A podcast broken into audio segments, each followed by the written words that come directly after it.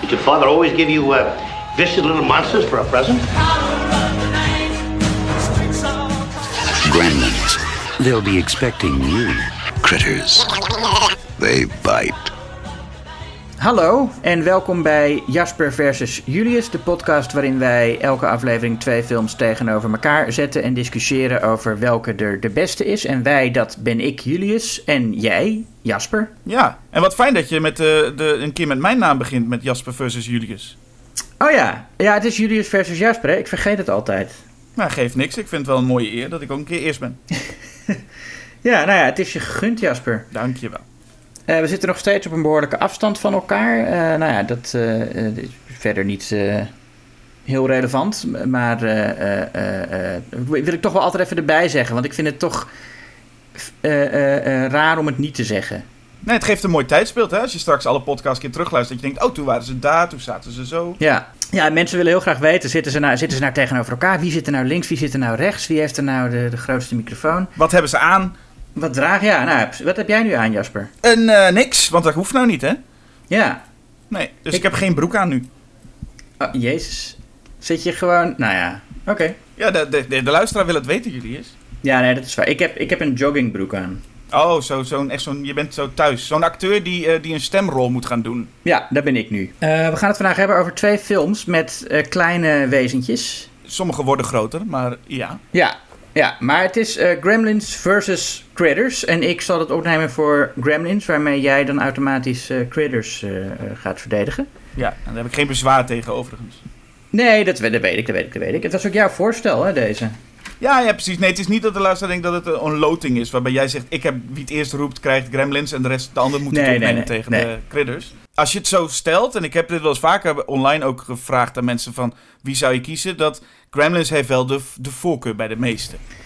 Ja, dat is, dat is de grote klassieker. En, en Critters is de rip-off, is de reputatie. Ja. Of één van de eh, eh, rip-offs, want je had natuurlijk heel veel. Het leuke is, het grappige is, Gremlins begint met eh, eh, een, een voice-over van een man die zegt: I've got a story. En, eh, en dan zegt hij van ja, ik hoor je wel, denk iedereen het verhaal, maar nobody's got a story like this. En dat werd in de jaren daarop natuurlijk flink ontkracht, doordat opeens heel veel mensen een dergelijk verhaal hadden. Naast, naast Critters kwamen ook de Ghoulies, de Hobgoblins, de Munchies, de Beasties. Allemaal variaties op, op, op eh, eh, het idee van kleine monstertjes. Nou is Critters, het, het scenario, eh, daar zijn ze mee begonnen voordat Gremlins uitkwam. En ze hebben het zelfs nog aangepast om de gelijkenissen met Gremlins te verkleinen. Maar ja, of dat nou. uiteindelijk is het natuurlijk wel zo. Ik neem aan dat heel veel in de stijl van die film en het uiterlijk en ook de geluiden die die critters maken. wel echt geïnspireerd is door Gremlins. Nou ja, ze zeggen het toch ook wel vaak bij rip-offs. Hè? Dan proberen ze een soort van bewijs van... Ja, maar dit script was al eerder geschreven. Ja. En dat hebben ze bij, eh, eh, bij Critters gedaan. En volgens mij bij de Ghoulies van Charles Band... die een jaar later na, na Gremlins uitkwam. Volgens mij Oh, hebben ze het ook iets genoemd van... Ja, deze film waren we al mee bezig voor Gremlins. Ja, die, die is tegelijk eh, op, opgenomen, inderdaad. Terwijl het eigenlijk gewoon... Ja, je mag soms ook best toegeven dat het een... En meestal doen ze dat jaren later pas. Dat makers toegeven, ja, het was gewoon een rip-off. Maar dat doen ze in het Mhm. begin vaak nog niet te doen. En ik hoorde ook eh, een leuk interview met Joe Dante, van de regisseur van eh, Gremlins. Die ook praatte over al die rip-offs. En hij benoemde ze ook allemaal. En hij zei ook van ja... eh, het beeld dat de ghoulies op een filmposter uit een toilet komen... zegt genoeg hoe wat ik ook van die film maar vind. Maar hij, eh, hij vond Critters wat dat betreft een, een, eh, een leuke rip-off. En eh, eigenlijk eentje waarvan hij zegt van... Nou, van mij mag die wel... die krijgt een pass van, van Joe Dante. Maar hij Hmm. zegt tegelijkertijd ook van... Ja, ik mag eigenlijk niet zoveel zeggen over rip-offs. Want mijn eerste film Piranha was een rip-off van Jaws. ja, precies. Dus hij weet, hij weet donders goed hoe het werkt. En ja, ik bedoel... En Critters is een beetje de, de Friday the 13th voor, van Gremlins Halloween. Zo werkt Ja. het nou eenmaal, toch? Het is eh, een grote succesvolle film. En dan komen de, de, de imitaties. En sommige imitaties zijn net zo leuk of soms zelfs leuker of beter. En krijgen veel meer vervolgen. En krijgen veel meer vervolgen, inderdaad. Ja, dat is bij Gremlins sowieso opvallend. Misschien dat het door Gremlins 2 komt. Maar jij zou verwachten dat daar toch wel een flinke serie uit eh, gehaald zou worden, toch? Ja, dat zou zeker kunnen. Ik ben, ik ben niet trouwig dat het niet zo is. Uh, want Gremlins 2 is gewoon het perfecte vervolg. En waar kun je daarna nog heen? Ja, maar ja, dat had men bij Gremlins 1 ook kunnen zeggen. En dan hadden we geen Gremlins 2 gehad. Dus. Nee, na Gremlins 1 zeg je wel echt... Daar kan nog wel een vervolg op komen, hoor. Ja, maar bij deel 2, eh, deel 2 is zo'n perfecte film die ook zo erg aan de haal gaat met het hele idee van een vervolg. En zo meta is. Dat als je dan nog Gremlins 3 maakt, dat zou dat sowieso gaan tegenvallen, denk ik. Ja, hij was ook wat later gemaakt, geloof ik. En niet meteen achterachteraan. Want die, al die nee. rip-offs kwamen meteen erachteraan. Maar Gremlins 2 was volgens mij 1990, zoiets. Uh, ja, ik geloof het. Dus dat ze in ieder geval wel echt een paar jaar de tijd nemen. En anders hadden ze waarschijnlijk in 1985 al gewoon met... waar ze met Gremlins 2 begonnen. Uh, nou ja, Gremlins, laten we er gewoon even over gaan, over gaan praten, uh, Jasper. Kijk, uh, Gremlins begint een beetje zoals E.T. eigenlijk. En, en, en als je nu aan Gremlins denkt, denk je natuurlijk aan al die monstertjes. Maar eigenlijk is het hele begin van Gremlins veel meer echt een E.T.-verhaal. Van die man gaat naar, de, naar, de, naar Chinatown ergens en koopt een schattig klein beestje voor zijn zoon. Een, een, een, een, huisdier als kerstcadeau. Ja, hij moet hem ook meteen hebben. Hè? Dat gaat heel snel. Het is meteen, oh, deze moet ik hebben. Hier heb ik heel lang naar gezocht, zoiets zegt hij. Ja, en het leuke vind ik dat het helemaal geaccepteerd wordt dat er een nieuwe diersoort is die niemand kent. Die man die, maar die man is helemaal niet van, oh, maar dit is een wonder en ik, we moeten uh, uh, biologen hierover inlichten of zo dat dit bestaat. Hij is gewoon van, oh, dit is een schattig beest. En dat het beest ook een, een beetje kan praten of in elk geval mensen kan verstaan. Uh, is geen probleem. En ook die regels dat hij, dat uh, uh, geen water mag hebben en niet mag eten na middernacht, wordt allemaal meteen geaccepteerd en niemand doet daar moeilijk over. Um, dat vind ik heel prettig. Ja, dat voel je nog meer als, als uiteindelijk een stukje verder Billy, het hoofdpersonage, ook aan Corey Feldman de, de, de Mogwai laat zien. Dat ja. Corey Feldman ook gewoon echt letterlijk zegt van... Ah, cool man, leuk. En dan gaat hij strips lezen. ja. Nee, maar dat, daardoor weet je ook echt dat die film een sprookje is. En hij werd in die tijd nog wel vergeleken met E.T. In E.T. is het echt... zijn ze het bezig de alien te verbergen voor iedereen. En volwassenen mogen het niet weten. En iedereen is super onder de indruk als ze hem zien. Uh, maar hier is het gewoon, ja, het is een sprookje en je hebt, er zijn gewoon die beesten. En daarom is het ook helemaal niet erg dat die regels zo raar zijn. Dat ze na middernacht, en wanneer is het dan middernacht? Hè, waar, in het vervolg ook al de draak mee wordt gestoken. Um, weet je, dit is gewoon een sprookjesregel. Het, het maakt niet uit dat dat, dat, dat uh, uh, niet logisch is. En, en qua spreuk, er loopt ook echt een, een Wicked Witch door het kleine stadje waar het zich afspeelt. Nou, dat is. ik wou zeggen, de, de, de, ik dacht altijd dat de film een, een soort levende cartoon was door die beestjes. Maar het is meer een levende cartoon door die, die super evil mevrouw Deagle. Ja, maar dat is echt een mooie rol die ook echt, als je hem nu ziet, um, volgens mij heel erg geïnspireerd is door de Wicked Witch uit uh, Wizard of Oz. Niet alleen omdat ze die hond wil uh, vermoorden, maar ook haar hele, de, de, hele stijl van dat personage. En ja, maar ze, komt, ze komt aanlopen en ze heeft meteen al haar eigen theme. Hè? Dus ze, ze komt ja. aanlopen en is meteen hier is de evil vrouw. Maar echt in één scène is het... Ze wil geld, ze, ze, ze, is dol op geld, dat is alleen wat ze wil. Ze haat arme mensen. Ze wil ja. de hond van de hoofdpersonage dood. De, zijn vader is een loser. En dat zit allemaal volgens mij in, in, in een paar minuten gepropt. Ja. Dus even, even voor de duidelijkheid, deze vrouw is niet, niet heel sympathiek. Nee.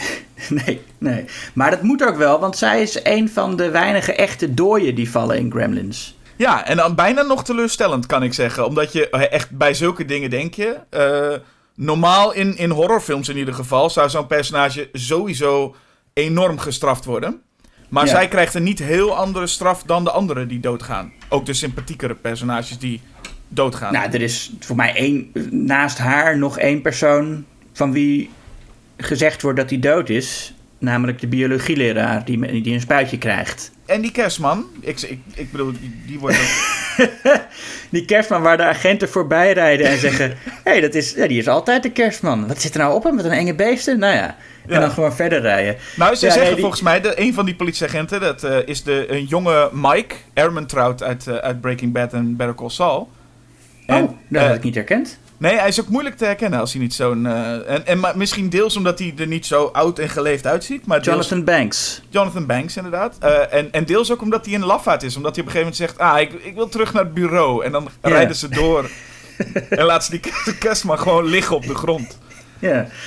Nee, oké, daar weet je het ook niet zeker van. Maar ik ga er toch van uit... Oh, ja, misschien ook omdat het een, een familiefilm is... dat, dat die dat wel uh, overleefd heeft. Want op zich, die Gremlins... Nou, ze kunnen je bijten... maar ze zijn niet echt erop uit om mensen te vermoorden of zo. Ze zijn meer... Uh, uh, ze, e ze, eten ook geen mensen, of, of wel? Het is helemaal niet duidelijk wat ze nou willen, de Gremlins. Het zijn gewoon stoute beesten. Klopt inderdaad. En een van de dingen wat, wat we, hè, omdat ik zei in een horrorfilm zou zo'n vrouw al lang uh, de gruwelijkste dood krijgen. Het is ook volgens mij een lastige film te zeggen, wat is het nou voor genre? Waar stond deze film nou in de videotheek destijds? Niet ja. bij horror. Nee, maar het is wel echt een horrorfilm voor kinderen. Het is wat dat betreft een beetje zoals The Witches, uh, uh, een best wel duistere, serieuze horrorfilm voor kinderen. Ik bedoel, het is, het is natuurlijk ook een comedy en, en met, met malle beesten, maar voor kinderen kan het best nog eng zijn. Uh, maar het is ook een hartverwarmende familiecomedy. Met, en, en, en, en er zit echt een soort genre switch in ook. Dat is het bijzondere. Dat het echt. Het begint als een soort verhaal van we hebben een nieuw lief huisdier en kijk eens wat schattig hij is. En dan opeens switcht het naar uh, stoute beesten die allemaal uh, gruwelijke dingen doen. Ja, het is een beetje, op het volgens mij in een andere podcast ooit, het, het is meer griezel. Dat is een griezelfilm. en dat vond ik ergens wel een goede term voor dit, want het is een beetje een griezelfilm. Maar je zit ja. dit niet in de videotheek, stond het niet bij de horror. Maar ook niet een nee. familiefilm of een comedy. Ik en, zou hem wel, het is wel een familiefilm, toch? Ja, deels wel, maar het is niet de familiefilm. Ik bedoel, het is niet dat je zegt, laten we, met, laten we Beethoven, Free Willy en Gremlins kijken. Dat is wel een heel andere kaliber. Um, ja, omdat Gremlins een goede film is. ja, maar ook omdat, je, wat je ik zegt, heb, het is niet voor, uh, voor tere zieltjes. Nee. Nee, maar de, de, hier moet een kind toch wel uh, tegen kunnen. Ik denk dat de beste leeftijd is, is 9 voor deze film. Ja, dat ligt natuurlijk aan el, el, elk kind kan weer wat, uh, wat anders hebben. Maar ik denk dat hij daar ook wel op richt. Want de film heeft zeg maar in zijn echte comedy elementen... is hij ook wel heel erg kinderlijk. Want de vader is bijvoorbeeld een uitvinder en een slechte uitvinder. En daar wordt gewoon een soort van kinderlijke slapstick uh, ja, gebruikt. Ik vind het, het leukste vind ik die eieruitvinding van ja, die had ik ook. Die, die, die had ik ook opgeschreven. Van wat, hoe had, want alle apparatuur, die, alle uitvindingen werken niet. Werken niet goed. Maar deze, ja. ik, ik, ik ging kijken. Ik denk, hoe had dit wel moeten werken? want het is een rij met eieren. En, ja. een, en, een, en een kip slaat op dat ei. En dan flikkert dat ei in de kom met schil en al. Maar dat, ja, dat, dat, zo werkt dat apparaat volgens mij. Ja, nee, de bedoeling is dat alleen, de, alleen het dooier en eigeel eruit komt. Ja, maar dat, bij dat, die uitvinding viel me vooral op dat ik denk, volgens mij had dit nooit kunnen werken. En al die andere dingen hadden misschien nog mogelijkheid. Maar goed, de, de grap is, de running gag is ook gewoon dat die vader maakt allemaal uitvindingen en niks werkt. Ja. Um, en dan gaat hij naar een, naar, een, naar een uitvindingenconventie. Dat is wel het gekke, hè? Hij vertelt dat hele verhaal. Hij is, eh, zeg maar, nou, hij is de voice-over in de openingsscène en de slotscène. En in slotscène zegt hij ook nog eens: Well, there's my story. Ja. Terwijl voor het merendeel van die films is hij er helemaal niet bij. Hij, zit, hij, zegt, hij geeft die, die Mogwai, Gizmo, aan zijn zoon. En dan gaat hij weg. En dan is hij helemaal niet bij met terwijl ze in Gremlins veranderen en al dat gedoe. En hij komt pas terug als het allemaal al een beetje uh, uh, opgelost aan het worden is. Ja, hij gaat aan het einde ook, volgens mij staat hij bij de hoofdpersonages, staat hij, gaat hij er ook achter staan als het allemaal klaar is. Bijna met zo'n blik van, zo, dat was me wat, hè? Ja, en dan zegt hij, nou, dit was mijn verhaal. Die man heeft helemaal niks gedaan. nee, nee, zijn zoon heeft het allemaal aan hem uh, naverteld. Van, uh, van Phoebe Cates met haar, met haar kerstman-verhaal ook. Ja, het is ook wel een bijzonder begin als waarom eigenlijk er een voice... Er was ook helemaal geen voice-over nodig in dit geval. Ik zie geen enkele reden om die voice-over... Je kon de scène gewoon beginnen met de vader die dat ging kopen. Nou, nee, het, het, het, zet, het, het, het stelt een bepaalde toon. Het is een beetje zoals de muziek aan het begin. Het is gewoon om in die sfeer te komen. Ja, het is een, het is een, een kerstsfeer, hè, als we het toch over de sfeer hebben. Ja, het is eigenlijk een van de weinige kerstfilms die je kan bedenken... waarin het kerstelement nauwelijks van belang is. Behalve voor de sfeer dan. Nou ja, en, en Phoebe Cates heeft een paar verhalen die ze toch wel er echt uit wil. Ja. De kosten ja. wat kost. Ze begint uh, ergens midden in de film ineens tegen uh, uh, het hoofdpersoon Billy te praten van... ja, we weet dat rond kerst heel veel mensen zelfmoord plegen. en, ja.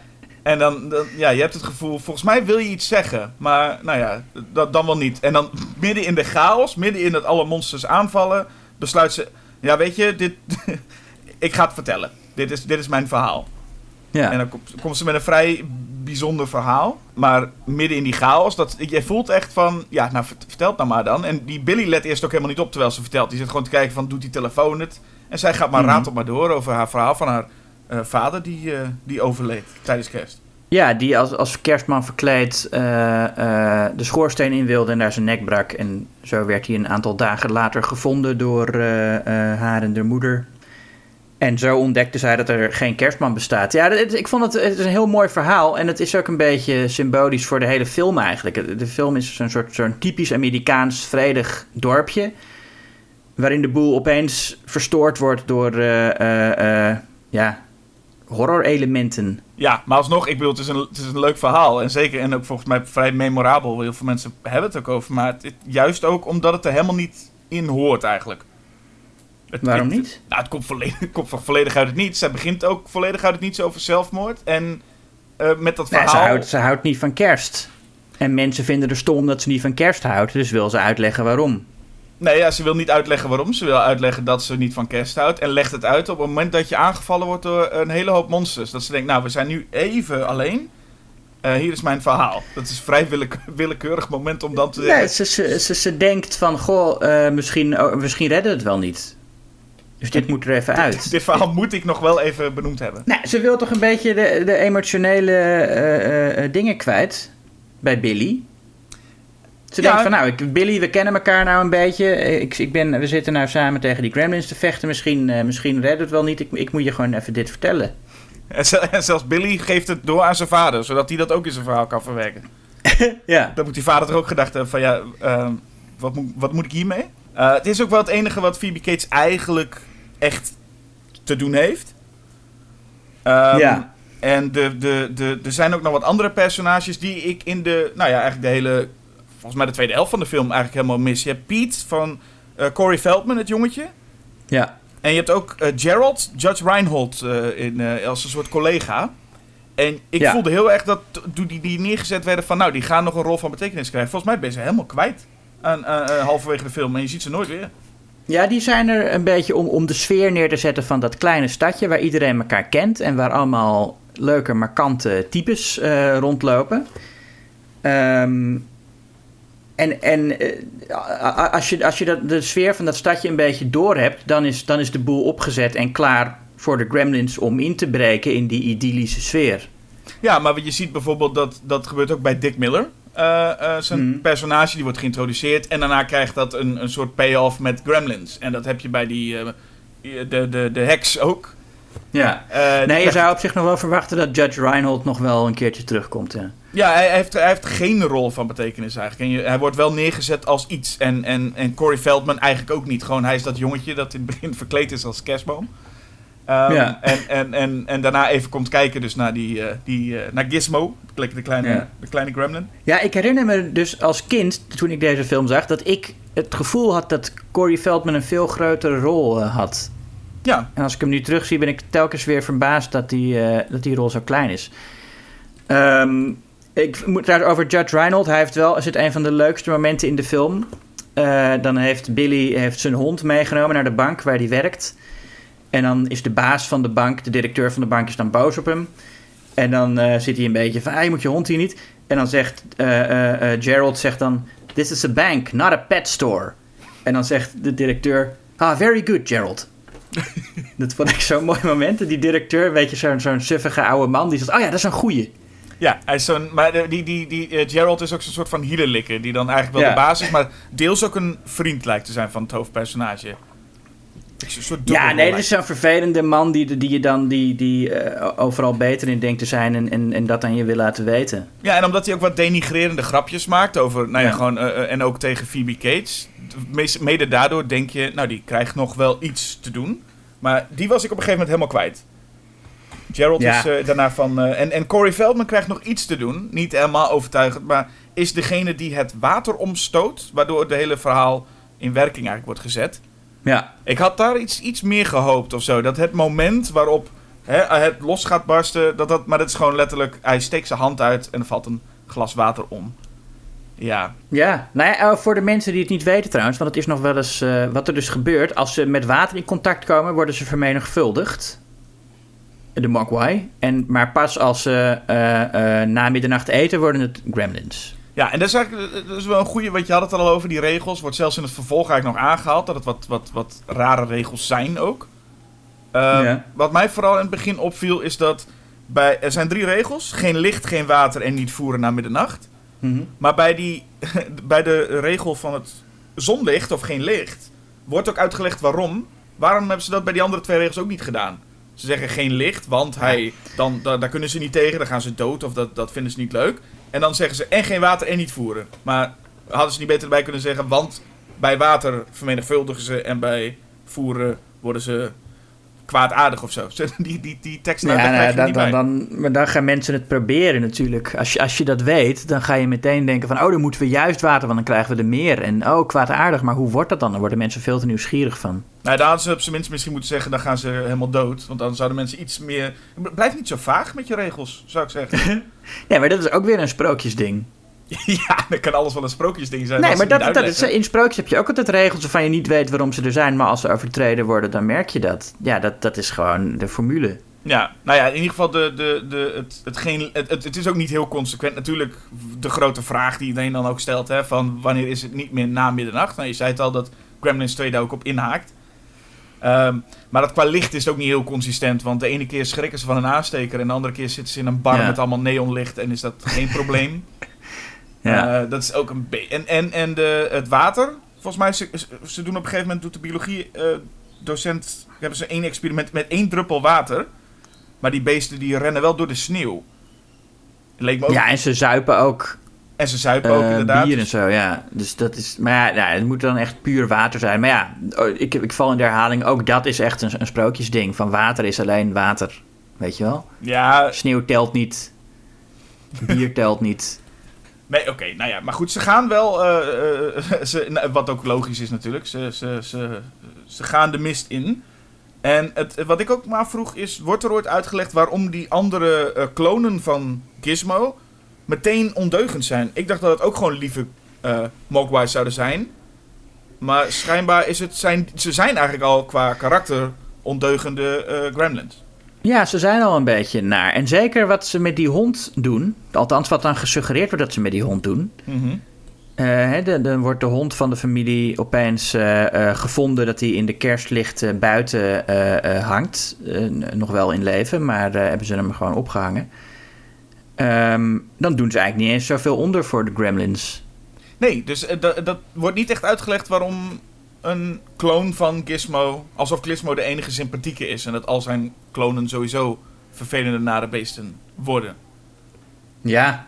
ja, misschien is dat zo. Misschien, en hoe vaker je ze vermenigvuldigt, hoe erger het wordt.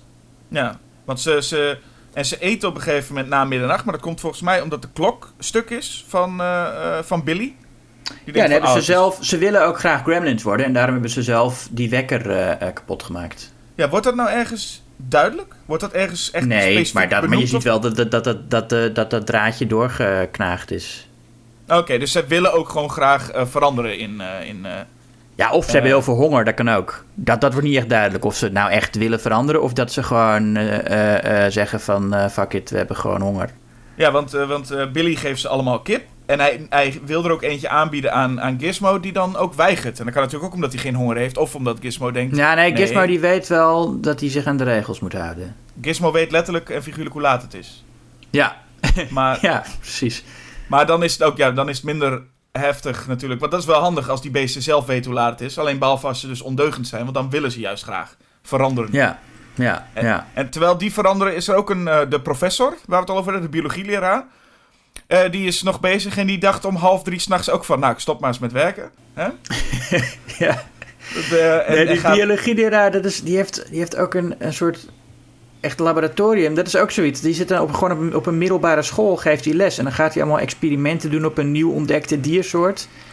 En heeft hij ook spuitjes met allemaal eh, middelen erin. Waarvan je denkt van ja, je zit gewoon op een middelbare school. Waarom heb je een spuitje waar, je, waar, waar een volwassen man in elk geval mee verlamd kan worden? Toch? Je weet niet zeker, want hij, je weet niet zeker of hij dood is als hij dat spuitje krijgt, maar...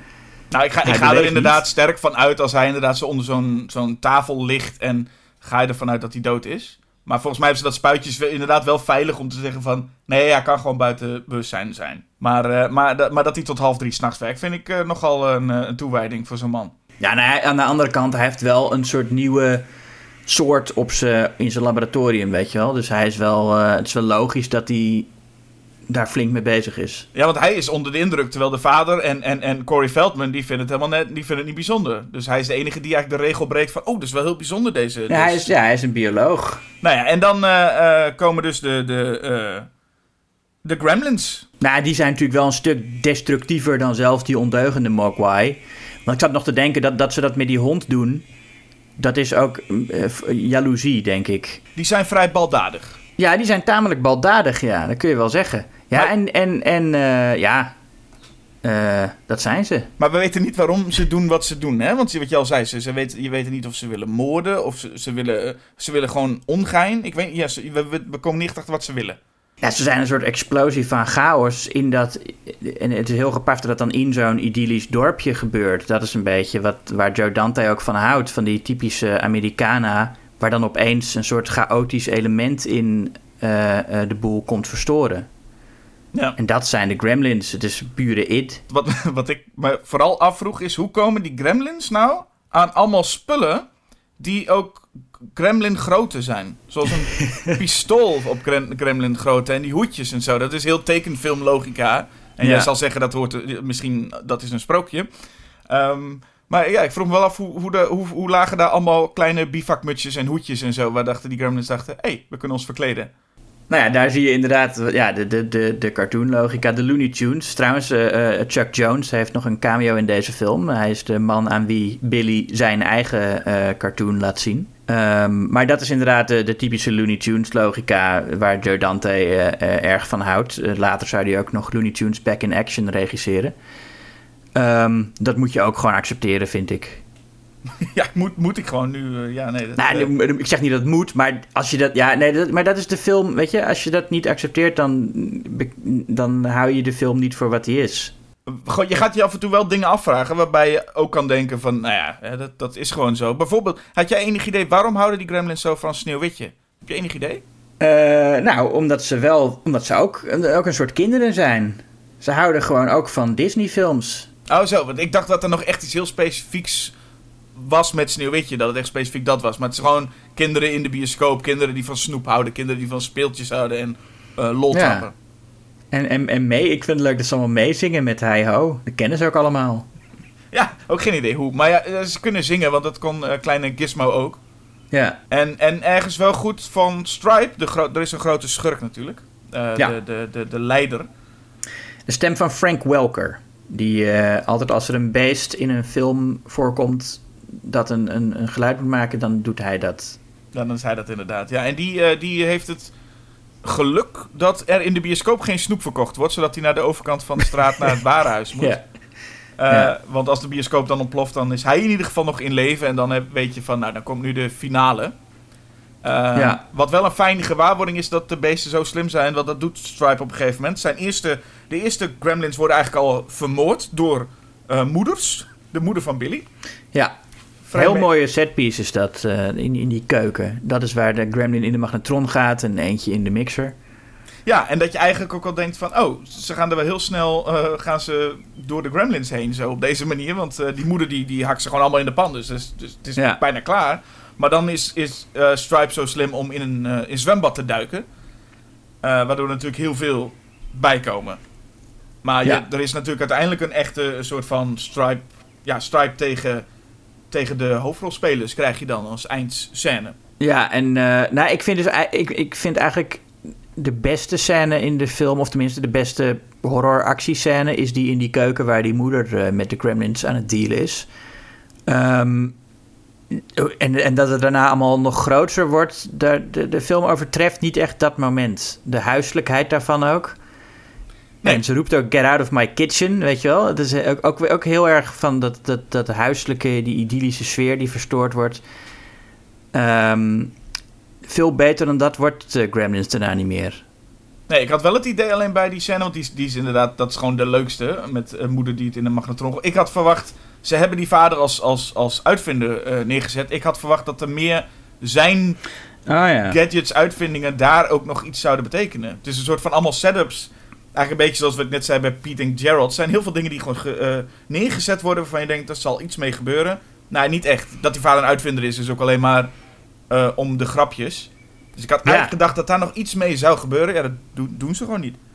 Nee, je had net zo goed gewoon iemand, gewoon een, een zakenman kunnen zijn die naar een conventie gaat ergens. Maar dat vind ik nou het leuke aan Joe Dante. Dat hij denkt van nee, dat is saai. We maken er een uitvinder van met, met gekke uitvindingen. Die ook naar een conventie kan gaan waar op de achtergrond heel veel gekke dingen gebeuren. Zoals eh, een, een tijdmachine. Ja, nee, maar dat, en dat snap ik ook zeker. En dat vind ik ook heel leuk. Alleen ik had verwacht, als je dan al zo... Omdat het niet saai is, had ik ook verwacht dat de moeder niet puur de magnetron zou gebruiken. Maar dus een speciaal...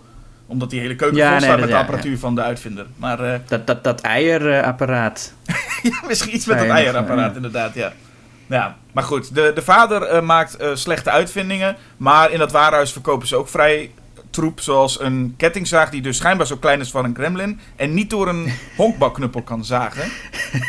ja. Dus op zich heeft het hele plaatsje misschien wel problemen met eh, materieel. Goed, het is, het is alsnog een, een, een leuke actie. Maar ik had ook wel een beetje het gevoel dat bij die eindscène, de, de groot, het gevecht met Stripe, en dan heb je heel lang zo'n shot van Gizmo die in een autootje rijdt en zo. Ik dacht, ja, het is, het is leuk, maar het is niet het moment van de film. Ik denk dat inderdaad in die keukenscène, of misschien als die oude heks door de, door de ruit vliegt om, op de traplift, ik denk dat de film daar op zijn hoogtepunt zat. Ja. Nee, dat klopt ook wel. Ze zijn ook niet eh, eh, heel grappig als je volwassen bent, vind ik, die gremlins. Als kind zijn ze, zijn ze leuk. Maar als je ze nu ziet ehm, in die bar, dat ze Phoebe Cates allemaal drankjes laten inschenken. Ehm, dat wordt allemaal een beetje kinderachtig. Maar, eh, nou ja, goed, het, maar het is ook gewoon een familiefilm. En ook echt een... een eh, nou, ik zei net dat, dat het kerstelement eh, er voor de plot niet heel veel toe doet. Maar het is wel echt lekker kerstsfeer ook. Van die shots waar dan, van die scènes waar, waar dan die moeder op tv It's a Wonderful Life aan het kijken is terwijl ze staat te koken. Weet je, dat zijn echt van die huiselijke kerstsfeer momenten. Van ja, oh ja, die film die staat dan op op de achtergrond. terwijl je wat anders aan het doen bent. Ja, terwijl, en, en, en terwijl eh, Billy dan eh, als de, de gremlins in die, in die kokonnen zitten, eh, Invasion of the Body Snatchers kijkt, wat ook heel toepasselijk is natuurlijk. Ja, oh ja. ja. En daar hebben we nog een goed voorbeeld van in, in, in de volgende film die we bespreken. Oh. Ja, want daar worden ook, daar worden ook leuke dingen op televisie gekeken, toch wel, in Critters. Ja. Nou, nou, laat even kort over Critters zijn. Critters, je zei het eigenlijk al dat Critters de bekendste rip-off waarschijnlijk is. En ook degene is met de meeste eh, Mhm. Mick Garris maakte deel 2, die in- mijn herinnering ook wel best wel leuk was. En dan had Ja. je eh, nog deel 3, die vooral bekend staat om een film met een jonge Leonardo DiCaprio. En je hebt eh, Critters 4, en dat is waar ze in de ruimte gaan. Wat eigenlijk voor heel veel wordt gezegd van ja, ja, Pinhead en Leprechaun en Jason, die gaan allemaal naar de ruimte. En dan is het een beetje op als men naar de ruimte gaat. Maar bij Critters is het eigenlijk heel logisch dat ze naar de ruimte gaan. Want daar Want daar komen ze vandaan. ja, en in principe Critters 1 eh, begint ook letterlijk in de ruimte. Je, eigenlijk als je deze film voor het eerst ziet en je zou ook niet helemaal weten waar het over gaat, ben je volgens mij de eerste paar minuten nog wel even op een ander spoor gezet. Want het is niet de film die je volgens mij krijgt. Als we beginnen op een soort gevangenis-asteroid waar eh, nou ja, twee gezichtloze bounty hunters worden ingehuurd door een of ander raar gaar mannetje in een zwevende Ja. stoel.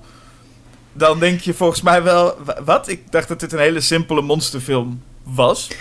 Nee, ze doen ook, ja, net als Gremlins eigenlijk, eh, eh, vinden ze wel eh, een soort nieuwe manier om, om de monsterfilm te benaderen. Met dat begin althans. Ja, want dat is inderdaad het begin. En dan verslaat de toon om. En dan krijgen we in de, een, een, een, een... Nou ja, het voelt gewoon een beetje als thuiskomen. Het is gewoon... Het is... Oké, laten we het even schetsen. Een, een, een, een boerderij. Uiteraard. Mhm. Eh, en vader is natuurlijk... Vader is, een, is, is- die klust. Die klust aan huis. Ja. Dus, dat is zo'n man die hè, de handen onder de olie heeft. Altijd zo'n zo'n doek uit zijn kontzak heeft hangen. Die doet de klusjes. En moeder Helen, nou die wordt natuurlijk gespeeld door de moeder. Aller tijden. Die Wallace. Ja, onlangs nog eh, Ja. in uh, Schok het Nieuws een, een interview als de moeder. Nou, wie moet je als moeder hebben? Die Wallace. Die staat zich in de keuken het ontbijt te maken. Natuurlijk is er een verliefd tienerdochtertje, April, die, die een beetje rebels is en, en eh, natuurlijk een vriendje heeft. Nou, wie cast Ja. je voor zo'n vriendje ook, hè? Billy Zane. Dan Billy Zane met een staartje. Dat, dat, is de, dat is dat vriendje krijg je dan. Ja. En, en Eh, April, overigens, even tussendoor. eh er was Nadine van der Velde. Die een paar jaar later ook in Beasties, of nee, in Munchies zat. ja, ja, Dus precies. die heeft twee eh, Gremlins rip-offs eh, gedaan. Die maakt er een carrière van, zo ongeveer. En, en wat heeft natuurlijk zo'n tienerdochter heeft natuurlijk altijd mot met het jonge broertje die een katapult heeft. Hè, het, is, het is een, Ja. als je dat zo ziet, die openingsscène in die boerderij, ik dacht meteen van, oh, dit voelt als alle jaren tachtig films eh, bij elkaar gepropt in één film. Ja, en dan ook nog zo'n zo'n lekkere sheriff, gespeeld door M. Emmett Walsh. En eh, zo- zo'n dorpsgek erbij, met wie het, eh, het kleine jongetje bevriend is. De, de dorpsgek die het eigenlijk ook al een soort van voorspelt. Dat is een beetje de rol van Dick Miller in Gremlins. Ja, Eh, ja. En, en gewoon elke dorpsgek inderdaad. En, en een agent met, de, de, met Lin Shay als, als soort Twin Peaks-achtige secretaresse. ja. Zo, ja, het is, het is eenzelfde soort idyllische Americana als, als het dorp, als het stadje in Gremlins, maar dan op het platteland. Heerlijk jaren tachtig ook. Ehm, Ja. maar wat nog het meest jaren tachtig is van de hele film... is eh, Johnny Steele. Johnny Steele. Johnny de meest, Steele. de meest generieke eh rocksterrennaam die ze konden bedenken. En Ja. ook het meest generieke jaren 80 rockliedje dat ze konden bedenken, Power of the Night. met, een, met een clip op televisie waarin hij heel zwoel in de camera kijkt... en in slow motion van het podium afspringt. Eh, yes. Johnny Power of the Night, streets are calling. eh, stealing from the light, shadows crawling, Power of the Night. Ja. En het wordt gezongen door, hoe heet hij, Terrence Mann. Ja. En hij is een musicalster. Hij, hij is de eerste die de Rum Tum Tugger speelde in Cats. En, maar hij is echt zo'n zo'n musicalster die dan een rocknummer gaat zingen. Dat, dat hoor je heel erg aan hoe hij dat zingt. Het is zeg maar, het klopt net niet. Hij, hij bootst zeg maar de rauwheid van het stemgeluid van een rockster een beetje na. Ja, maar dit is dat. Ja, precies. Maar het is ook. Ik, ik zeg dat het ook wel satire is. Dit nummer. Eh, ja, nou ja, het is, is het satire? Ja, ik weet niet hoor. het Het is is, wel- het, is niet, het is niet belachelijker dan het gemiddelde eh, dat, dat soort liedje uit de jaren tachtig. Ik heb wel het gevoel dat er wel satire zit. Als je ook ziet hoe die in die camera kijkt en van dat podium afspringt, denk ik ook dat ze wel een beetje van. Oh ja, ik kijk naar een foute videoclip. Ja, maar heb je, ik bedoel, heb je wel eens een clip van Twisted Sister gezien? Of van, eh, van Judas Priest uit die tijd? Dat was ook allemaal een beetje zo hoor. Nou ja, nou ja, goed. Manowar. Het is, dus, is, het, voor mij is het gewoon, het is gewoon bedoeld als een heel generiek nummer. Nou ja, niet heel generiek. Het is niet bedoeld als een generiek nummer, want het, het staat op nummer 1. Dit is, dit is daar Ja, echt nee, hit natuurlijk. Maar het is, het is een. eh, ja, nee, precies. Maar het is, het is zeg maar bedoeld als een, als een typische hit uit die tijd. Ja, maar, dan, maar ook zodanig een hit dat in het eh, zeg maar aliens die een televisie aanzetten krijgen het, krijgen het ervoor en blijven ook hangen natuurlijk o- op die clip. Ja. Een jongetje, eh, eh, ons hoofdpersoon, die doet een eh, cassettebandje in, de, in, in zijn radio en meteen dat nummer speelt. En moeder eh, Dee Wallace kijkt later televisie en natuurlijk komt dat nummer weer voorbij. Dus het is, Ja. een, eh, het is, het is, een, het is een hit hoor, Johnny Steele. Dat is de, dat Ja. is de man. Ja, en eh, ik, vind ook wel, ik vind ook gewoon een leuke toevoeging. Want het is eigenlijk voor het verhaal helemaal niet zo relevant. Het is, je zou misschien denken van... oh, dan gaan ze op een gegeven moment de echte Johnny Steele ontmoeten of zo. Maar eigenlijk is het helemaal niet zo relevant dat hij het uiterlijk van een rockster heeft. Eh, Behalve dan dat er heel af en toe iemand zegt... hey, is dat niet Johnny Steele? Ja, en het, ik moet zeggen dat dat een van de leukste dingen is van heel Critters. En dan hebben we het nog niet eens over die kleine klote Critters gehad. Maar gewoon die, die twee Bounty Hunters. Eentje kan Ja. dus ver- veranderen zijn gezicht in Johnny Steele. Eh, de ander, eh, Lee heet hij volgens mij. Volgens mij hebben ze, de een heet Ugg, de ander heet Lee. Ja, En eh, die kan zijn hoofd nog niet vervormen. En ja die, die kan niet echt kiezen. ja, hij kan niet kiezen of zo. En hij zegt dan, en vervolgens doet hij dat maar ter plaatse. Dus dan verandert hij eerst in een agent. En vervolgens gaan ze, rijden ze met een politiewagen een kerk binnen, zo ongeveer. Ja. Die hele scène slaat ook helemaal nergens op, want dan hebben ze helemaal niks te zoeken. Maar ze lopen naar binnen om te vragen waar de, de Krites zijn. Zo, zo heten de, de, de, de wezentjes. En dan verandert hij zijn eh, gezicht in, een, eh, in een do- de dominee. En toen dacht ik wel, toen gingen ze daarna naar een bowlingcentrum. En dat vond ik zo geestig. Gewoon het feit dat daar twee... Je moet je voorstellen, je bent aan het bowlen. Dan komt daar plotseling de, eh, binnengestormd de man die een, net een, een, een rockster is. En je plaatselijke dominee. volledig in het leer met een bazooka in hun handen. Dan moet je toch ook wel denken, wat een gekke dag is dit eigenlijk. Ja, die bounty hunters zijn ook wat dat betreft een heel nieuw ding. Dat zit in heel veel van die monsterfilmpjes niet. Uh, en dat ja, en dat is ook wel ook, ook de beste grap van de film. Dat zij dus op de, op de Krites moeten jagen. Um, en dat dat hun enige doel is. Dat zij helemaal niet bezig zijn met we moeten de mensen redden. Ze geven geen fuck om, om de mensen. Ze zitten gewoon alles met een bazooka op te blazen. Om die critters maar te pakken. Dus eigenlijk een beetje de helden van de film. Die helemaal niks geven om wat ze allemaal kapot maken. Nee, en uiteindelijk komen ze vast wel, maar uiteindelijk ook eigenlijk niet heel veel voor elkaar krijgen. Ik bedoel, ze zijn niet eens heel erg nodig geweest. De film had prima zich kunnen afspelen zonder hen. Uh, maar uh, ze lopen ook, dan lopen ze een bowling, bowlingbaan binnen. En je denkt, nou, ze hebben haast. Maar dan lopen ze toch even naar de baan. Om even zo'n bowlingbal te pakken. Even te kijken en te denken, nou, ik gooi eens even al die pionnen stuk. Iedereen schrikt. En dan gaan ze door met, ja, we hebben nu de Krites nodig. Waar zijn ze? Denk, ja. Nou, ja, op, een of andere manier dachten ze toch... Ja, dit bowlen wil ik toch nog even van dichtbij bekijken. En daarna... daarna gaan we wel verder. Moet ik even proberen, even kijken of ik dat ook kan. Ja, en het is, het is gewoon een coole scène. Het slaat helemaal nergens op. Net als die kerk. Waarom, loop, waarom ga je die kerk binnen en loop je naar de dominee en zeg je... Hé, hey, uh, waar zijn de Crites? Ja, dat weet ik niet. En dan gaan ze weer terug. Het is, maar ik vind het een leuke toevoeging. Omdat de film best snel gaat eigenlijk. Er zit best wel een lekker vaart in Critters. Mm -hmm. um, en het is fijn dat het niet alleen maar monsters op een boerderij zijn. Maar dat je dan afwisselt met eigenlijk gewoon de leukste scènes met die bounty hunters die maar een beetje inderdaad iedereen en alles opblazen. Ja, wat dat betreft is het wel jammer dat ze aan het einde uh, van de film dan wordt uh, de, de boerderij opgeblazen van de familie van Dee Wallace. En, uh, en dan gaan die premiejagers hebben dan een soort apparaatje waardoor het allemaal weer opgebouwd wordt. Ja, dat voelde mij heel erg zo... de Witches. Dat je bijna het idee hebt van, oh ja, het einde moet nog wel even mooi zijn. En ja, dan is er een... ik vind je moet dat wel blijven volhouden dat ze er niks om geven. En niet dat ze opeens een uitzondering maken omdat ze die knul zo sympathiek vinden of zo. Nee, maar die film had ook prima een, een positief einde kunnen hebben uh, als... Uh, uh, want de kat leefde nog. Dus volgens mij was ja. het prima positief geweest als de, als de mensen gewoon dachten... Nou, het is kloten, ons huis is weg. Maar we zijn er allemaal nog.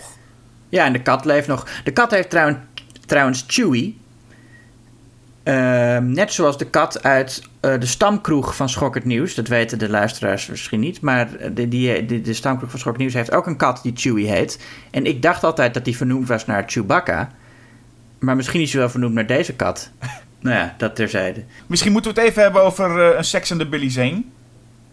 Ja, als, als je wil. Nou ja, wie, wie, wil het daar niet even over hebben? Nee, het, het viel mij vooral gewoon op dat, dat, uh, dat die er heel erg lang over doen. Want ze gaan in de schuur uh, voor een uh, vrijpartij. Vervolgens ja. zitten er volgens mij 10 scènes, 20 scènes tussen. En dan komen we terug en dan zijn ze nog steeds met kleren volledig aan aan het, aan het, aan het flikvlooien. Waarbij ik dacht, nou, ja, Zane, je maakt er niet echt werk van. de tantries. Toen een beetje zoals Sting, die toen tantric seks had. Dat je super lang over moet doen. Billy Zane leek mij niet het type dat, uh, dat daar het geduld voor had. Maar goed, Billy Misschien is hij ook wel gewoon heel onzeker of zo. Nee, Billy Zane zo staat je niet, joh. Die komt, hij komt uit New York, heeft een nee? super slikke auto. Nee. Ja, maar het kan toch dat het allemaal, dat het allemaal compensatie is? Ja, dat zou, dat zou maar zo kunnen. Volgens mij heeft hij er ook stiekem... Heeft, uh, de dochter is ook degene die eigenlijk uh, de aanzet uh, geeft. En ja. Die, wil dit vooral graag. Ik heb het idee dat hij ook echt zelf zoiets heeft van... Oh, dit wil ik helemaal niet doen. Nee, nee, zie je. Hij, is, hij, is, hij is zo iemand die, die zich heel stoer voordoet, maar eigenlijk van binnen. En heeft Billy Zane natuurlijk allemaal voor zich uh, bedacht. Toen hij dit personage ging spelen, heeft hij heel achtergrondverhaal geschreven en zo. dat hij in feite uh, eigenlijk best wel onzeker is over, over niet alleen over, over zijn lichaam, maar over hoe zijn hele leven eruit ziet nu. Ja, en dan is het toch En dan wel... wordt het opeens beëindigd door critters. Dat is dan toch wel vervelend. En dan komen we ook aan bij, uh, bij de critters. Die ook in dit geval, het is een redelijk familievriendelijke film. Want ook hier gaan, gaan eigenlijk maar twee mensen dood. Ja, dus het is, uh, het, uh, waaronder Billy Zane en een politieman. ik, ja, ja, goed, het zou kunnen dat een aantal andere mensen omgekomen zijn bij die explosies. Maar nee, inderdaad, je zou, je zou toch zeggen dat er... Maar goed, hij was ook PG-13. Ja, en zo voelt het inderdaad ook. Hoewel deze wel veel meer als een horrorfilm voelt dan Gremlins. Ja. Um, maar ik denk inderdaad dat de meeste doden door die bounty hunters misschien dan nog wel zijn gemaakt. Ja. Het voelt een beetje als, als Donald Pleasence in, in Halloween 2. Dat, je, dat hij meer moorden op zijn geweten heeft dan ongeveer dan Michael Myers zelf.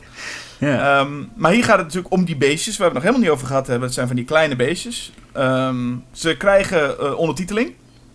Dus Ja. we kunnen een beetje af toe horen wat ze zeggen. Ze, ze, ze klinken als een soort geflipte Donald Duck. Ja, ze klinken als, als gremlins. Ik bedoel, ze zijn, de- die, stemmen lijkt me sowieso geïnspireerd door gremlins. Ook als de beesten zelf dat niet zijn. Nee, de beesten zelf zijn, eh, eh, en dat zie je wel een beetje, zijn vooral gebaseerd op de Tasmanian Devil. Wat ik wel ergens Nou ja. voor, voor kan, kan stellen. En ja, zeker zullen er, zitten er... Nou, wel, ik, als je Munchies of zo bekijkt, dan zie je echt dat die, de design ook wel van de Gremlins is overgenomen. Deze zien er wat dat Ja. betreft wel echt anders uit. Nee, klopt. Dat, dat, ja. Vooral leuk, het zijn van die beestjes met een enorme bek vol tanden. Maar het leukste is, dat, vind ik, dat ze kunnen zich vervoeren door te rollen. Vind ik heel vaak. Vind ik, ja. Ja. dat is een goed concept. Ja, en ze groeien. eh, om, voor mij niet helemaal duidelijk hoe ze groeien en waarom. Ik bedoel, Nee. er is er eentje die op een gegeven moment heel groot wordt. En het is ook iets wat ze in de vervolgfilms allemaal niet meer doen. Dus dat is ook alleen puur voor deze film dat ze groeien. Ehm, Nee, in, in deel 2 worden ze allemaal samen één grote gremlinbal. Of eh eh, critterbal, weet ik nog. Die heb ik een tijd niet gezien, maar ik herinner me nog wel... dat ze aan het einde allemaal samenkomen... en een beetje zo morfen tot één grote eh, bal... die dan de hele stad plat walst. Oh ja, want dat, dat dacht ik dus toen ik deze film zag. Van dat krijgen we nog. eh, dat ze dat doen. Maar dat zit dus inderdaad in, in Critters 2. Want hier Ja. was ik ineens verbaasd van. Oh, hij wordt ineens heel groot. Ik dacht dat die grote bol was. Ehm, maar we krijgen ineens een hele grote eh, critter. Die, maar die, die rolt niet, die loopt gewoon op zijn poten. Ja, ik denk dat die eh, man in, eh, in dat pak niet genoeg betaald kreeg om te, te- Ja. te- steeds te rollen. Maar ehm, En dan willen ze ook nog eens de dochter meenemen... aan het einde. ja. Die eet ze niet op, die willen ze mee. Ja, wordt ook niet helemaal duidelijk, hè? Waarom, wa- wat, hun motivatie is wel duidelijker dan die van de Gremlins. Ze willen gewoon vreten. Ehm, maar de dochter willen ze op een... Ze weten op een gegeven moment dat ze fucked zijn. Dus ze denken, we gaan maar weg, maar we nemen nog wel iets mee. Ja, misschien eh, gewoon voor onderweg een hapje of zo. Ja, dat kan. Of als soort van voorbeeld en dat ze dat gaan willen gaan namaken of zo. Ik weet het niet, ja. Ja, het is ook wel een beetje zo'n klassiek eh, eh, science fiction ding, hè? Dat ze de aliens een, een mooie vrouw ontvoeren. Ja, want we hebben, we hebben dus die, dat gezin van vier. Waarbij de, eh, de vader wordt dan vrij snel uitgeschakeld. Wat in zulke films altijd prettig is, want dan heb je niet de vader als held. Dan moeten de anderen helden zijn. Ja, En eh, moeder Dee Wallace, nou ja, de- eh, Dee Wallace kan als geen ander in paniek zijn. Dat is echt iets wat ze, wat ze enorm goed speelt altijd.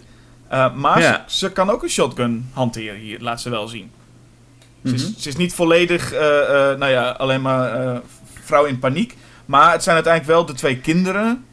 Wat een beetje bij zo'n film als dit wel hoort. De twee kinderen die toch echt wel de, de helden zijn. Eh, waarbij vooral Ja. dus het jongetje, Brad. ja dat jongetje, dat, dat, die gaat op een gegeven moment gewoon eh, het huis uit.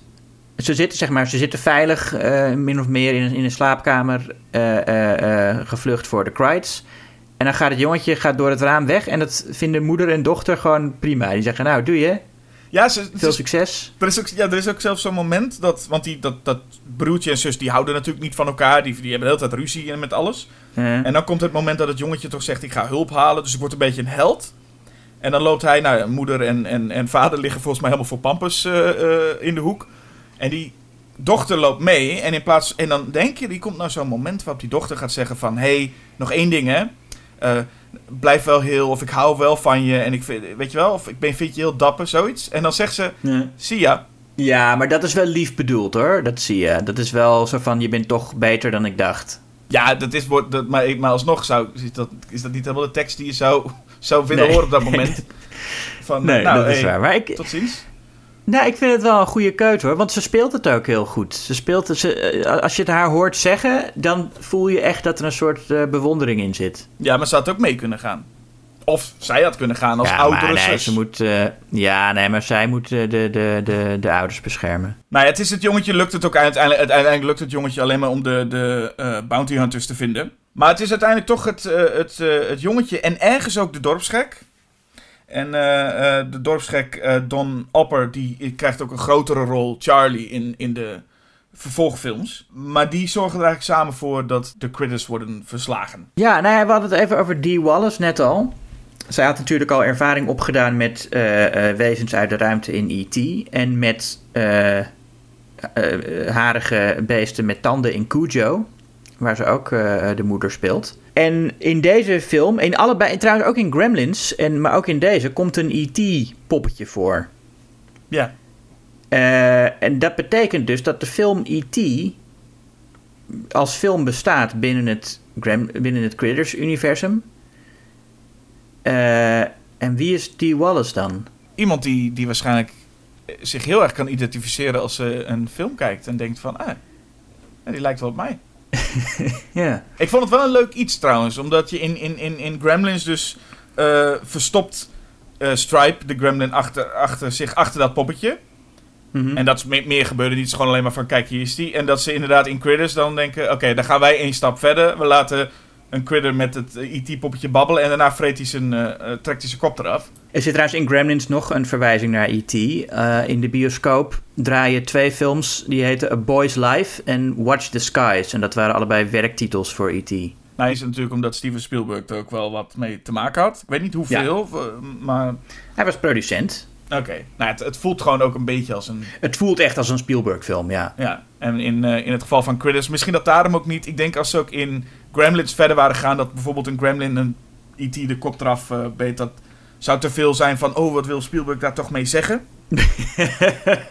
denk ik. Terwijl ik vind het wel leuk dat ze dat in Critters gewoon, gewoon dan maar doen. Ja. En, uh, en, en daarmee omarmen ze ook wel een klein beetje... dat ze gewoon een Gremlins rip-off zijn, lijkt mij. Dat ze gewoon letterlijk dat poppetje terug laten komen en zeggen... ja, wij gaan gewoon lekker één, uh, één stap verder. Ja. Het zal geen toeval zijn dat, die, dat toevallig ze hebben allebei... Tuurlijk zeggen ze allebei iets over... oh ja, E.T., dat is wat heel veel mensen kennen van de ruimte. Het lieve alien. Mm -hmm. En wij laten zien... Dat zijn wij absoluut niet. Daar zie je inderdaad wel aan dat de critters echt uh, uh, een beetje in de markt gezet moesten worden als dodelijkere gremlins. En ik vind ze toch ze hebben toch, ja, ik, wat ze aan persoonlijkheid hebben is wel gewoon een beetje gejat van de Gremlins, maar dan minder leuk of minder goed. Ja, je ziet op een gegeven moment hebben ze zo'n scène dat ze met z'n allen in de slaapkamer het bed hebben, hebben kapot gemaakt. En dan zitten ze tussen die veren te dansen en te lachen. En dan hoor je ook zo'n beetje zo'n zo'n typisch muziekje erbij, zo'n lollig uh, deuntje als de Gremlins ook hadden. Dan denk je toch van ja, nee, dit is, dit is het niet. Dat voelt wel een beetje als die bar-scène uit uh, Gremlins, ja, ja. Ik, en, maar, dan, maar dan gewoon uh, net lullig niks, weet je wel? Van oh, een bed met allemaal veren. Ik had liever gehad dat ze gewoon echt meer serieuze uh, aliens waren geweest. Die wel de, dat geluid maken en, en, en met die kleine geniepige oogjes en een bek vol tanden en, en kleine beestjes. Maar dat ze, ook, dat ze gewoon wat, wat serieuzer mensen gingen aanvallen en zo. Ja, nou, ik vind juist dat, dat, dat ook dat ondeugende, ondanks dat je kan zeggen dat is inderdaad in, uit Gremlins, maar ik vind dat ondeugende eigenlijk wel fijn in dit geval. Hm. Ik vind het wel fijn dat ze, uh, want anders zouden het ook alleen maar monstertjes zijn die rollen en misschien gevaarlijk zijn. Maar ik vind juist momenten dat bijvoorbeeld zo'n Gremlin, uh, er wordt een die stuk dynamiet naar, naar hem toe gegooid en hij pakt het op, stopt het in zijn mond en om, dan ontploft hij en valt hij heel droog neer. Ja, dat zijn gewoon teken natuurlijk dat, dat uh, ook niet serieus genomen wordt. Dat het ook Mhm. gewoon maar een, een comedy is. Maar het geeft die, die beestjes wel iets meer dan als ze alleen maar aan het rollen waren. En, en af en toe een beetje aan het bijten. Nou, ik vind het ook wel leuk dat ze slim zijn, dat ze met elkaar communiceren. Ja, dat maakt ook, ik bedoel, ze, ze stelen een ruimteschip. Het zijn echt wel intelligente beesten. Het zijn niet alleen maar eh, eh, hongerige. eh, het, zijn, het, zijn niet, het zijn niet piranha's of zo, weet je wel. Ze kunnen ook gewoon echt nadenken en plannetjes smeden. Dat vind ik wel leuk. Ja, dat had er inderdaad, anders was dat waarschijnlijk een beetje gebeurd. De, de, waren het meer piranha's geweest op, op land. Ja. Dus ik, ik, ik vind ze daarin wel wat eigens krijgen. Er is een, een heel geestig moment dat volgens mij Brad wil naar zijn fiets rennen om te redden. En dan staat er één zo'n critter bij zijn fiets. En die gooit dan Ja. zijn fiets zo om. die, die staat er ook een beetje bij als zo'n soort van pestkop van school. Zo van, wat wou je nou? En dan gooit hij gewoon alleen maar zijn fiets om. En ik vind het wel fijn ook dat eh, eh, Steven Herrick, de, de, de, de regisseur, dat hij er ook niet te mysterieus allemaal over doet. Je ziet op een gegeven moment in het begin alleen nog maar een klauwtje. Helemaal in het begin natuurlijk. En vervolgens ook een critter cam. Dus dat gewoon alleen maar point of view, hè, het Jaws idee. Maar Ja. ik ben wel blij dat hij op een gegeven moment vrij snel dat loslaat en gewoon die beest ook laat zien. En niet te veel spannend wil gaan lopen doen. Ja, nee, dus wat dat betreft wel gewoon ook een, een lekkere, eerlijke B-film. Ja, en niet, niet te, te, te moeilijk doen met van, oh, wat zou dit zijn? Want ik denk dat dan ook de teleurstelling groot was. En volgens mij is in, op alle eh, eh, posters en zo werden de critters al meteen laten zien. Dus je, weet, je wist meteen wat je kreeg. Nou, op de oorspronkelijke poster eh, staan ze niet. Er staan, je ziet dan, je ziet de familie en de twee bounty hunters met, eh, zeg maar hun, met hun nog, nog niet in mensen getransformeerd. Maar allebei met een enorm geweer. En je van een critter, je ziet alleen maar een soort poot. Of nee, nee, je ziet ze wel allemaal zitten, maar, maar heel, ze zitten heel erg in het donker. En ze zijn ook veel groter dan ze in de film zijn. En je hebt ook een poster van critters die eh, gewoon alleen maar eh, een, een landschap is met boerderij en twee van die eh, neerkomende kometen-achtige Ja. dingen. Ehm, maar de, de, de, de video cover die iedereen kent is gewoon een grote tekening van dat monstertje. En dat Ja, is, past eigenlijk nog het beste bij de film. Gewoon, dit is wat je krijgt en eh, geniet ervan. Ja, hoewel het wel een tijdje duurt voordat, eh, voordat je ze ziet hoor. Want het, je, aan het begin nog, hè, maar je ziet eerst doen ze nog wel een beetje dat je alleen maar een poot ziet die, eh, die, die, die, dat, die, die, die, die, die dat ruimteschip bestuurt. Ja, ja ze, doen er wel, ze doen wel even over. Dat klopt inderdaad. En daarom was ik wel blij dat de regisseur dat in ieder geval op een gegeven moment losliet. Want ik ken veel van dit soort films die alleen maar, bij wijze van spreken, nog maar twee shots spenderen. Aan het, helemaal aan de climax om het beest te laten zien. Ja. En dat, eh, eh, dat is nou, zowel van Gremlins als Critters gewoon fijn. Heeft ook met budget waarschijnlijk te maken ook. Eh, Ja. Dat je in staat bent om het te laten zien. Ik zie nou ook, ik zit naar de poster van Critters 2, The Main Course, te bekijken. Ja. En dat is gewoon een, zo'n Crite die een grote letter 2. Het is, nee, getal 2. Zeg, ja, het is ook gewoon letterlijk dezelfde tekening als die van de eerste film. Ja, alleen heeft hij hier het getal 2 vast. Alsof hij in Sesamstraat zit. het is echt zo'n inspiratieloze poster. Doe dan twee Krites. Maar nee, we doen er eentje die het, die het getal 2 vasthoudt. Nou ja. Ja, maar dat terzijde. Die, eh, Ja. die komt nog wel in de podcast voorbij. Critters 2 tegen Gremlins 2. Maar, eh, Oh, nou, K- Critters 2 The Main Course tegen Gremlins 2 The New Batch. Ehm, dat is toch geen wedstrijd? Nee, dat is zeker geen wedstrijd. De, dat is zeker de New. Batch is echt een klassieker. Was, eh, was dit een wedstrijd eh, voor, voor jou, eh, jullie? Nou, nee, voor mij ook niet. Nee, want kijk, Critters is een, is een leuke B-film. Maar ehm, nee, Gremlins is veel unieker, omdat het een, een film is die, die je ook al veel jonger kunt gaan kijken. En een van de weinige films voor kinderen die ook echt een beetje eng en edgy durft te zijn. Dus wat dat betreft zou het al zonde zijn als we die moesten missen. Ehm, en daarnaast, ik vind het ook ja, nog steeds gewoon een hele leuke film. Eh, ehm, lekker idyllisch, kerstig. Nee, voor mij is, Gremlins duidelijk eh, de winnaar en, en de film die moet blijven. Ja, ik, ik bedoel, ik ga nu niet ook gaan roepen dat Gremlins een, eh een klote film is of weg mag. Ehm, ik vind Critters een enorm fijne film. Misschien dat ik het leuk vind dat Critters is iets minder cartoonesk toch dan Gremlins. Iets minder kinderlijk. En ik, vind, ik, ik denk stiekem dat ik toch de beestjes, de, de, de, ondanks dat de Critters, de beestjes aan zich, eh, geïnspireerd zijn door de, op de, de Gremlins, vind ik misschien de beestjes, de Critters, ook leuker. Ik weet niet of ze in kwalitatief de beste film zitten. eh, maar ik zou toch graag deze Critters willen behouden. Eh, met daarbij krijg ik de Bounty Hunters en dat leuke gezinnetje met die Wallace en zo erbij. Ja, nee, da- da- voor mij is het, eh, is, het, is het toch echt die. Ik denk dat ik wel liever een critter als huisdier zou hebben dan een gremlin. Ook eh, als je Gizmo niet meerekent dan. Ja. Nou, Gizmo lijkt me ook wel veel gedoe om als huisdier te hebben, want dan moet je hem de hele tijd uit de zon eh, houden. En dat, ja, dat wordt ook lastig. Ah ja.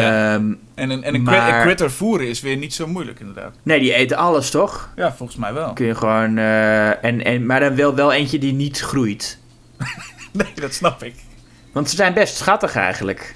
Als je zo eentje in een kooitje zou hebben. Nou ja, Critters zijn eh, wat dat betreft na vier films, zij zijn recentelijk nog weer terug. De, eh, in, in Critters Attack. Een film die volgens Ja. mij niet heel goed beoordeeld wordt, waar die Wallace teruggekeerd is. En, en ook een serie, Critters A New Binge. Beide heb ik nog niet gezien, maar ze zijn ineens niet. weer terug. Terwijl de Gremlins zijn al een tijdje, nou ja, van de aardbodem Ja. verdwenen. Ja, je zou toch zeggen dat met, nou ja, als, als Ghostbusters eh, eh, meerdere malen ehm, opnieuw eh, in de bioscopen komt en Predator en, nou ja, Ja, volgens mij, allemaal. volgens mij gaan de geluiden natuurlijk ook al heel lang van een Gremlins remake. Maar laten we heel eerlijk zijn, en dat wil niet te veel zo- zo'n oude, oude vent klinken. Maar als je toch deze toon en zo, ik verwacht dat dat niet snel nu zo zou komen. Nee, en ze zouden ook CGI-beesten zijn. Het zou, het zou niet meer Gremlins zijn. Hoewel ze natuurlijk nu, en je zag het aan de Star Wars dingen, dat ze met Yoda toch weer een pop maken. Dus ik heb het idee dat ze ook wel weer teruggrijpen naar. Hmm. Hè, laten we nu. eh, dan gaan ze dat als promotieding naar buiten brengen. Van weet je, we hebben, ja. we hebben zelfs poppen weer. Gremlins is ook niet echt een gegarandeerde hit natuurlijk, hè? Ik bedoel, eh, het is niet zo dat... dat het is wel het is iets heel bekends en het was destijds een grote hit. Maar ik denk dat veel mensen nu niet per se behoefte hebben aan een nieuwe Gremlins film. Nee, en, en ik denk dat toen was het volgens mij ook in een tijd waarin volgens mij de naam Steven Spielberg sowieso al gewoon een hit was. Dan was het al een hit, dan was het al klaar. Ja. Eh, Ja. En Gremlins 2 is, is, ook, is echt ook geflopt. Die film Ja. die maakt ook echt, heeft ook echt verlies eh, geleden. Dus ik denk dat dat ook de reden was dat meteen de stekker eruit ging. Ehm, en, en misschien dat ze te high budget zijn om... Ja, kijk, Critters, volgens mij is Critters... eh, die nieuwe film is ook maar gewoon een, een low budget dingetje. Eh, Ja. Ik denk dat dat met Gremlins gewoon net iets minder snel kan. Ja, je wil, je wil voortdurend Gremlins kunnen zien in een Gremlins film. En dat is inderdaad, eh, dat is gewoon duur. Ja. Als je die poppen moet maken en eh, moet laten animeren. Ja. Tenzij je het doet op de manier zoals Hobgoblins. Ik weet niet of je Hobgoblins gezien hebt. Nee. Maar Hobgoblins is dus de versie waarin letterlijk eh, acteurs zo'n een pop naar hen toe gesmeten kregen. En dan à la Bella Oh. Lugosi eh, in, in eh, de Bride bekende of the moment. Monster. Bride of the Monster zelf. Wil je hem zelf even heen en weer schudden? Dan lijkt het alsof je aangevallen wordt. En dat is wat in deze Ah, ja. film gebeurt. Dus ik, ik, ik zou zeggen dat Hobgoblins bijna nog... Nee, niet de film. Ga niet de film kijken, maar kijk even een fragmentje. Of kijk de, de aflevering van Mystery Science Theater, waarin die ook besproken wordt. Eh, Die is nog wel geestig, omdat die echt... Dat is echt ongeveer de... Nou ja, de, de lat ligt daar kan niet lager wat betreft Gremlins rip-off. En dan zullen we ongetwijfeld wel weer zo'n hipster luisteraar hebben die zeggen dat die de be- beste is van allemaal. En dat mag. Ja, die willen we graag horen. Ja, laat maar weten. Gremlins, Critters, of misschien toch Munchies, Hobgoblins, eh Ghoulies en wat heb je nog meer? Beasties. Beasties, die kende ik niet, Beasties. Ja, die zag ik ook op een lijstje staan. Ik, ik, ik, ik heb die film ook nooit gezien, maar eh, de IMDb-beschrijving is Slimy Little Aliens Attack Teenagers. En de tagline is They're Horny Little Devils. Dus volgens mij is, het, is dat meer een, eh, een soort... eh, ja, die, die cover ziet er ook eh, sleazy uit. Dat is meer een soort sleazy versie, denk ik. Nou, eh, welke, welke de luisteraar het beste vindt, dat horen we heel graag. Eh, voor nu zijn wij er in ieder geval uit. En ik zou zeggen, tot de volgende keer. Ja, tot de volgende keer. Of zoals het eh, zusje van Brad zegt, see ya.